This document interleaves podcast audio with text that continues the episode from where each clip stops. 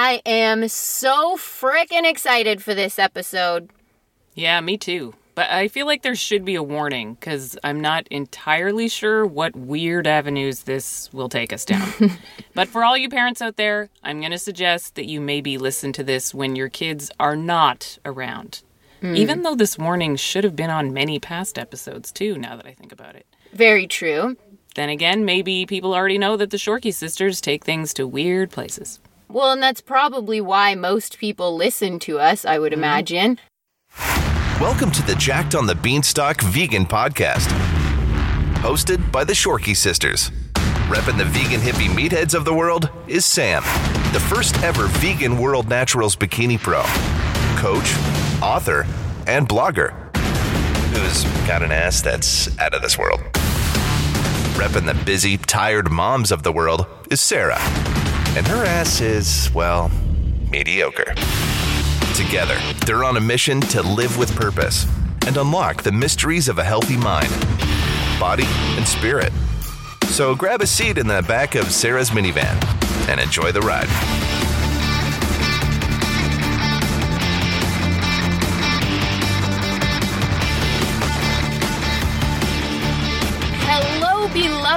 Listeners, and welcome to the 75th episode of the Jacked on the Beanstalk podcast. I know that's a new milestone, Sarah.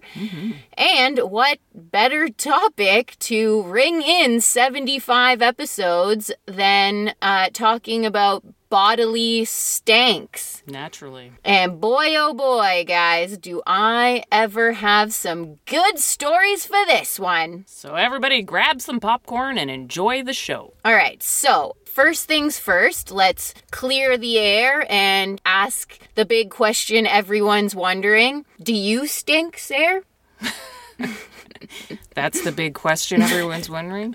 Well, I hope not since we're crammed in a tiny closet, but True. I I suppose it's possible occasionally. I don't know. Although interestingly enough, after we did the sweatisode, I stopped wearing deodorant. Oh, really? So the sweat podcast was what inspired you to stop wearing it? Yeah, well, remember we talked about what you put into your body comes out your pores, Of course. and most of the time I don't put that much gross shit into my body. Not to mention you had your sweat glands removed from your armpits. For God's sakes. Is that your favorite fact about me? they still important. sweat. It's important information, I feel like, for people to know. Well, I'm glad you take that upon yourself to share it with everyone. You're welcome. But no, regarding the BO aspect, I think it started with conducting an experiment to see if my pits stunk when I didn't wear any deodorant. And around the same time, I had made the mistake for like the 10th time of buying some ridiculously priced vegan deodorant mm-hmm. that just smelled horrible on my body. Yeah, been there too. Yeah, so I just kind of went, fuck this, let's try nothing.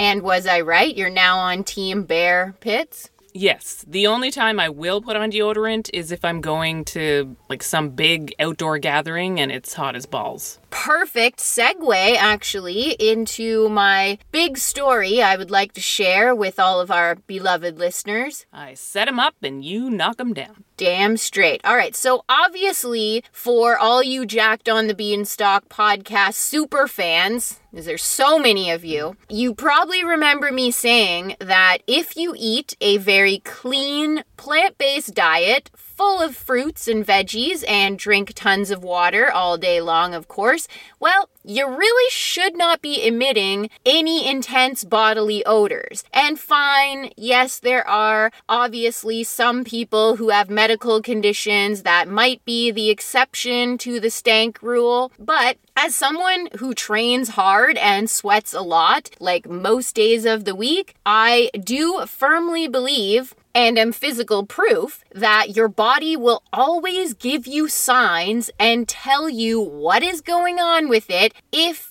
you are able to really tune in and actually listen. Or in some people's cases, it will be blatantly obvious that something is clearly wrong via an odor that is so fucking pungent it burns your nostrils. And makes your eyes water. Yes.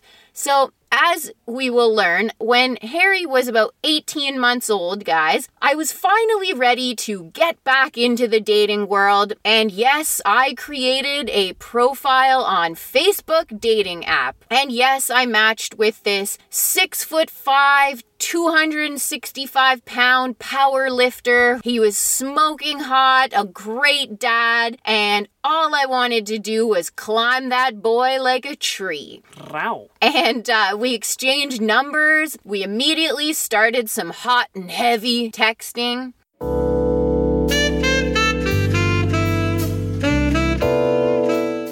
Now, bear in mind, everybody, that it had also been almost two years since I'd been laid, okay? So, literally, I had not even kissed somebody in almost two years. That's no excuse. And okay, fine. Long story short, he was everything I thought I could want in a man, except for one Minor detail? that he literally smelled like a rotting corpse's ball sack.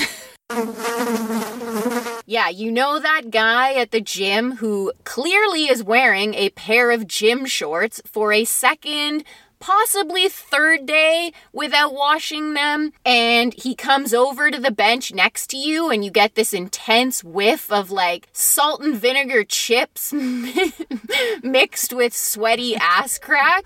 And it's most unpleasant to the point that you go onto the opposite end of the gym to avoid breathing in his stank. But the longer he works out, the more intense it gets. And soon enough, he's literally Bombed out the entire gym? Yes. Well, sir, I trained with this guy once. And yes, he was totally that guy. And even his truck smelled at all times. Okay, so let's just stop here for one Mm-hmm. Now, I'm just interested to know that when you discovered that he was that guy, what thoughts were going through your mind at this time? It was honestly devastating because here I was, horny as a toad and incredibly attracted to this guy on many levels, and then questioning whether this was something that qualified as a legitimate deal breaker. It was, I felt bad. Like, am I a horrible person for feeling like this is a deal breaker? Uh, no, not a horrible person. Yes, deal breaker. The answer is yes. Yeah, but then the nutrition coach inside of me, and let's be honest, the fire burning inside of my vagina were both saying, "No, we can work through this. We we've got this. This is not the end of the world." So basically, I let a couple of weeks go by where I was forcing this poor bastard to drink fresh pressed green juices every time we hung out. I'd make him pineapple smoothies after we'd trained together. And my theory was that this guy's body was so acidic because he did eat a lot of meat and animal based foods. And I kept thinking, ah, if I could just alkalize his body and force him to drink more water and more chlorophyll, surely we can get through this. Okay, so now let's take it to the next phase. Tell everyone what you did. And for all of our listeners who are currently eating, you might want to stop right now. I had sex with him. No, that's not it. It's much, much worse. I gave him a blowjob. Now, here's what I don't understand. How could you possibly do that? And I mean uh. that physically and just in every which way, because mm. you couldn't possibly be closer to the problem. And you couldn't even breathe through your mouth. Mm. So it was just full, deep, deep inhalation of rotting corpse ball sack. Oh, please do not make me relive this traumatic moment. Yeah, it was awful. It Yeah, was- I don't know how you didn't throw up all over his junk. Like, I wouldn't have even made it past unbuttoning his pants. Do not go in there. Woo! Well, let's just say that after it was all said and done, we decided to watch Lord of the Rings for oh, some reason. good. Yeah, one of the longest movies of all time. Yeah. Uh, ew, he sat on your furniture? No, this was in my bedroom. And I can so clearly remember opening up every window in the house and feeling so badly for little Harry, who was asleep in his bedroom. Being asphyxiated. But I was so angry. Like, I remember opening up every window and like freezing my ass off, but the stink was just so overwhelming. Like, it intensified after the sex. And the worst part was that he fell asleep immediately afterwards, like, as soon as the movie started, and was snoring so loudly and my whole house just reeked and I was like just so angry like what the fuck? How? Why? I if he was asleep, couldn't you have just taken like a can of aerosol directly to his balls? yeah i don't know but that was the moment that i literally remember sitting in my kitchen just so enraged thinking that I literally have to burn my sheets and just reflecting on the whole situation, saying, like, no, there is no frigging way. This is absolutely 100% a deal breaker. And that was that. Yeah, I just can't believe it took rotten balls in your face for you to realize that. Well, I guess it took a two year long dry spell to cloud my judgment. I don't know. Whatever the case, let's just send him love energetically and hope that there is someone out there who is attracted to his particular pheromones.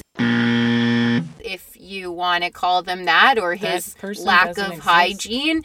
uh, and hey, apparently he was married for 10 years and had three children with some woman, so clearly she didn't mind it. Uh, clearly, she had no sense of smell whatsoever. Yeah, maybe. But whatever the case, let's take this moment to actually dive into pheromones a little bit more, shall we, Sarah? Oh, interesting. Okay.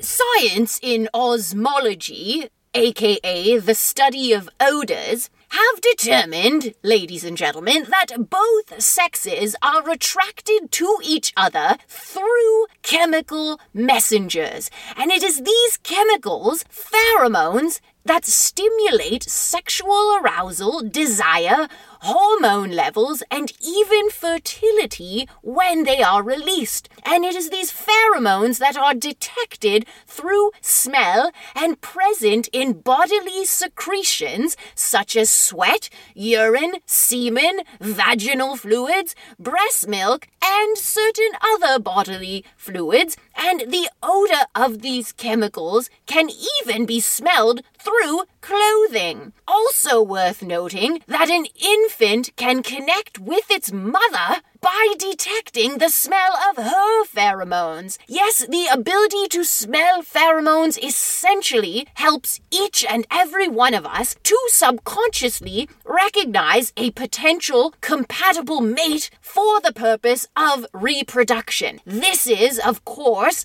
possible because you are attracted to the pheromones of certain individuals, whereas others mimic that of a rotting corpse testicles. And those people will be alone forever. Wash your balls, you disgusting pieces of shit. Now, something else that I've always found interesting, at least for me as a woman, is whether I taste or smell differently depending on where I'm at in my monthly cycle. Because I've always believed that when it's my fertile week, my partner is going to taste me at my finest, if you will. But then I did ask my last boyfriend if he noticed a difference, and he said not really. Yeah, I would think the same as you. And I will say that he definitely thought I tasted better, or my vegan vagina, I should say, tasted sweeter than the vaginal secretions of the previous animal eating partners that he's had. And I've pretty much heard this from every guy I've dated, to be honest. So I really wanted to dig into the research on both of these topics for this episode to see if my theories are correct and, of course, share our findings with everybody listening. So, first, why don't we discuss if we ladies do smell and taste better during our peak reproductive times? And apparently we do. So get this, guys. Considering how many scientifically proven changes our bodies go through during the most fertile phase of the month, it's obviously no surprise that a shift in scent would also take place. And it's not just down there that you might notice a difference in odor. Apparently, one research study I found showed that men who were exposed to the scent of an ovulating woman's t shirt displayed higher levels of testosterone than men who sniffed the shirts of a non ovulating woman. Then there was a study conducted by the University of California. And they discovered that even the pitch of a woman's voice gets higher when she's ovulating. And how cool is this? Even strippers have been known to earn higher tips when they're at their most fertile, according to a study by the University of New Mexico. Well, that could also be because we feel our sexiest during ovulation. So Right. maybe the strippers are giving it their all, and that's contributing to the higher tips too. That could totally be right. And it's a fact that the closer you get to ovulation, the higher your estrogen levels rise. And this basically causes your cervix to produce more fertile quality mucus. Mm. Meaning it's thinner and like a home away from home for all that semen. And it would only make sense that fertile mucus is gonna smell sweeter and taste better than less fertile mucus, which apparently has a more vinegary scent. I don't think mine smells much like vinegar though. Well, maybe that goes back to the whole acidic thing you were mentioning earlier. Hmm. Because I know the pH levels change with the vagina, so it would make sense that it would be more acidic at certain times of the month. Well, according to my research, in the first half of our cycle, when our bodies are ramping up, ready to ovulate, we will have a more clear colored, stringy discharge with little to no odor at all. Wait, are we talking about twats or dicks right now? Twats. I just said ramping up to ovulate. Aren't men equally fertile all the time? Oh, yeah, I know. Sorry, my mind was elsewhere. I didn't hear the first part. I just heard stringy. Well, if there is an odor at all, it will likely be slightly sweet smelling due to the acidity of the vagina. Whereas after you ovulate, that's when the mucus gets thicker and more white in color. And that's when it will apparently be more vinegary in smell. But I should also mention that the difference might be so subtle that you or your sexual partners probably aren't going to notice. And if there is a really strong stank, well, then, my friend, your best bet is to get your ass and crotch into the doctor because you probably have some kind of infection, be it bacterial, maybe, yeah, maybe rotting corpse balls had major yeast overgrowth now that I think of it. I think, yeah, guys can totally get that too. And you ate it. And on that note, do vegans actually taste better? Don't think you're going to find that answer on WebMD. Yeah, we were hard pressed to find any scientific studies that have been done on this, unfortunately. However, I did find a credible article on healthline.com titled 13 Things to Know About Vaginal Taste, and I thoroughly enjoyed this line. A healthy vagina doesn't taste like flowers, a fresh summer breeze, or vanilla. It tastes like vagina.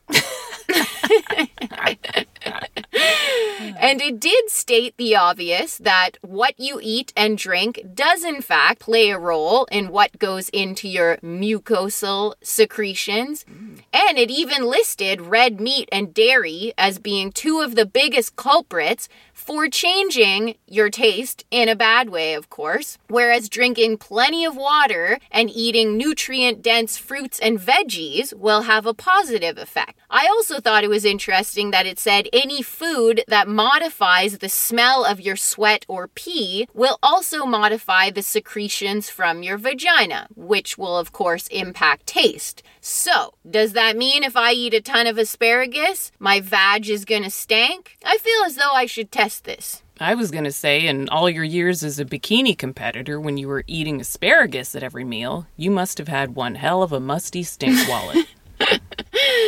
Well, I did never notice that, thank God. But I also was drinking like six liters of water a day, so maybe that canceled out the stink. mm, maybe.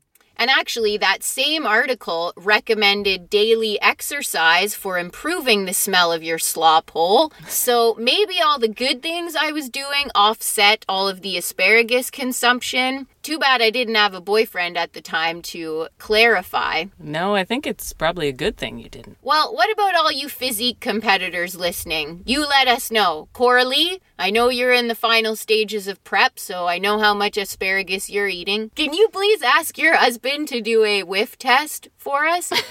How fresh are those scrambled eggs between your legs right before you step on stage? Let us know and leave us your thoughts on the comments section for the show notes of this episode at jackedonthebeanstalk.com. Okay, so I'm sure we've all heard the theory that if men want to make their semen taste better, they should be drinking tons of pineapple juice. What?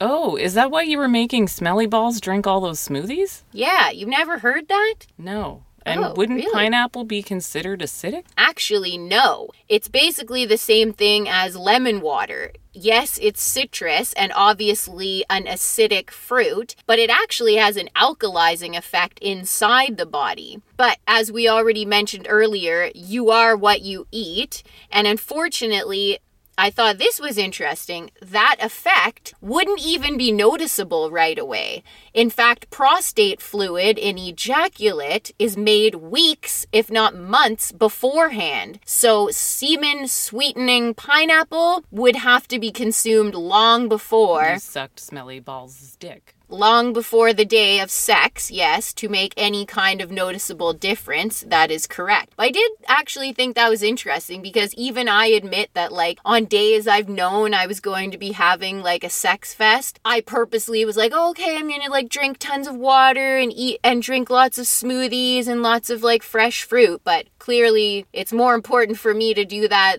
like the weeks before. But yeah, anyway, this whole pineapple theory really didn't hold up when I searched it, let it be known, other than a bunch of Reddit posts, uh, which I don't think we can credit them too much. But pineapple does, however, pack a good dose of B vitamins, fiber, and of course, tons of vitamin C. So, And tastes delicious. yeah, just not gonna make your piss flaps taste like tropical fruit, unfortunately. Are we wrapping up now? I don't know. Do you feel like we've even shared anything helpful on this episode? I don't know about helpful, but it's actually been a lot more informative than I thought it ever would have been. Oh, okay, good. Yeah, actually, this went in a way different direction than I expected it. Really? Okay, cool. Well, I don't feel like it has been all that useful. Um, I didn't say useful.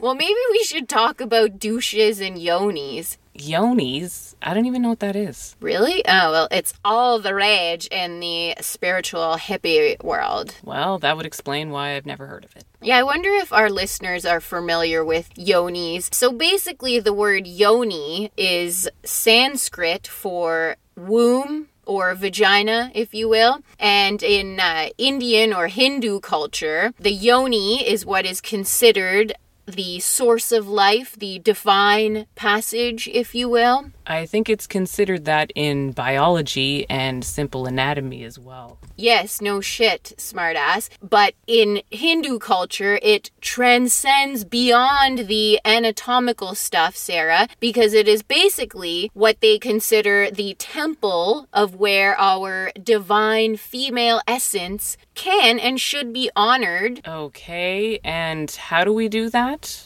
By douching with sage or something? Well, to be honest, you're not too far off with oh, that. God.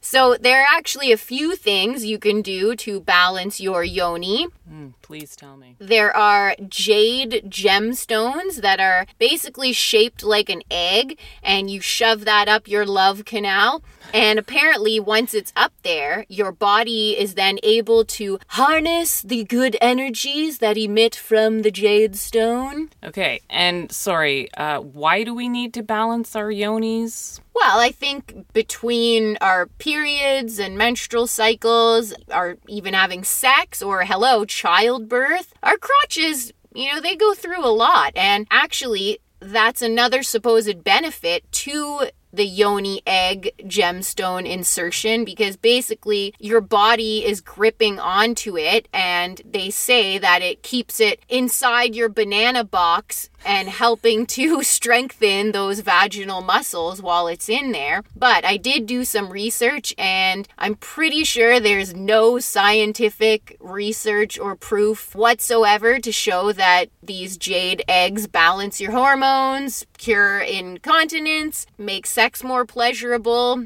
or, shockingly enough, they don't help to heal your emotional wounds and trauma either. No shit, eh? Well, I may be biased, but I am obviously a firm believer that your best bet for strengthening your pelvic floor muscles is obviously going to be via exercise. And don't forget those good old Kegels. Uh, what I did want to mention is another practice that's all the rage these days is yoni steaming. Ugh, of course. So, your comment about saging your cucumber canal wasn't all that wrong, Sarah.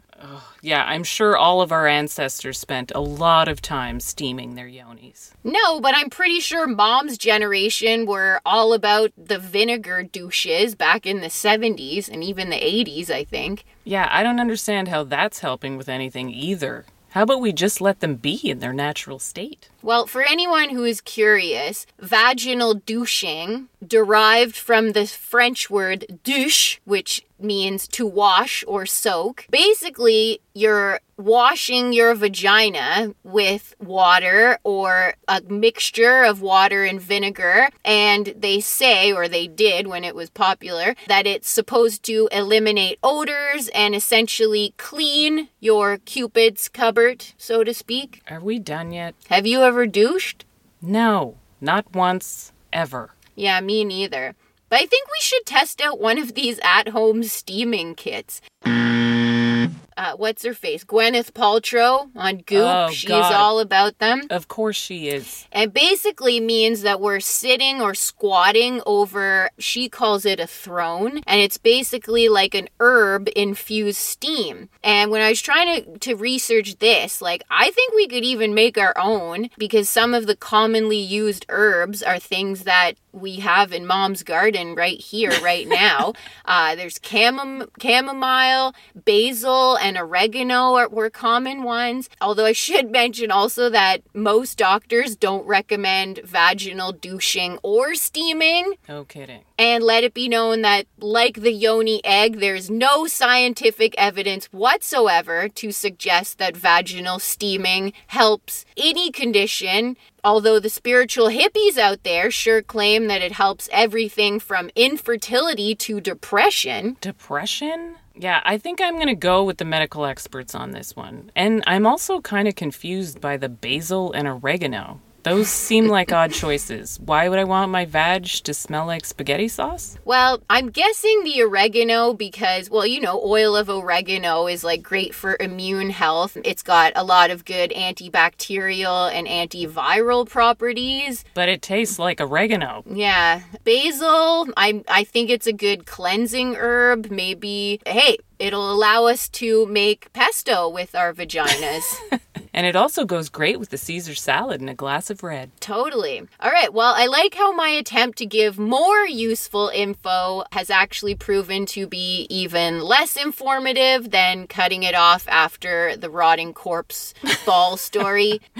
And on that note, let's give a shout out to our newest Patreon pledges Audrey, Paulina, Keely, and Coralie. Hey, Coralie got two shout outs on this episode. One of which she probably didn't want at all. Yeah. Well, And we should probably say welcome back to Natalie and Elizabeth, who were former patrons and they've both returned. Oh, cool. Welcome back. Okay, well, that's amazing. I love that we've got these newbies and some oldies coming back. So, thank you so much, ladies. Appreciate the support oh so very much. And we might as well do the Patreon prize for this episode while we're at it, too, no? Yeah, let's do it. What I've got, you got to give it to your mama. What I've got, you got to get it, put it in you. What I've got, you got to get it, put it in you. Reeling at the feeling, don't stop, continue. And the winner is. Donna O. Aw, Donna's like the original OG podcast supporters. Oh, Donna. Oh, oh Donna. Oh, Donna. Oh, Donna. Oh, Donna. I had a girl.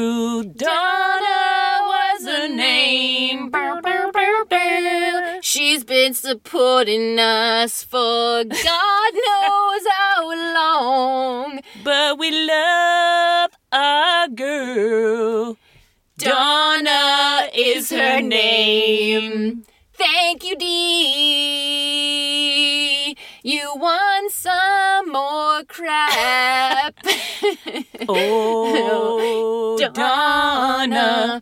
Oh, Donna. Hey, that was perfect. That I forgot all about that song, but totally mom and dad's Yeah, that yeah, oh, yeah, they that's- played that all the yeah. time. Man, that was good. So yes, Donna, congratulations. Thank you for the support. I will get that crap out to you real soon. You lucky VIP JOTB super fan you. We sure do love you, Donna. Thank you so much, Donna. Okay, so let's actually wrap this episode up. Please. We've already sang a lot, but what song are we officially singing to conclude the Stankisode, Sari? Uh, I think it's called The Smell by Lynyrd Skynyrd. And what the hell song is that? Sorry, it's called That Smell. I still have no idea what it is. Yeah, nobody knows what it is, but it's perfect for this episode.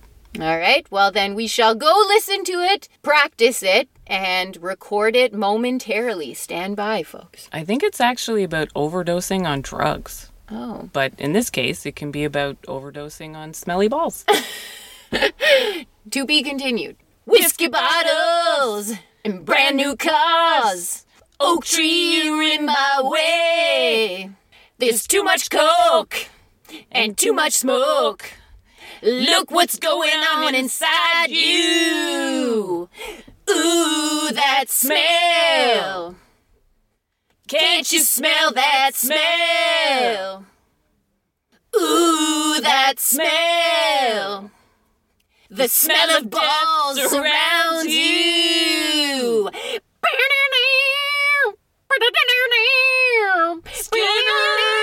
Shorky sisters rule! And smell like pesto! Shorky sisters out! love myself today.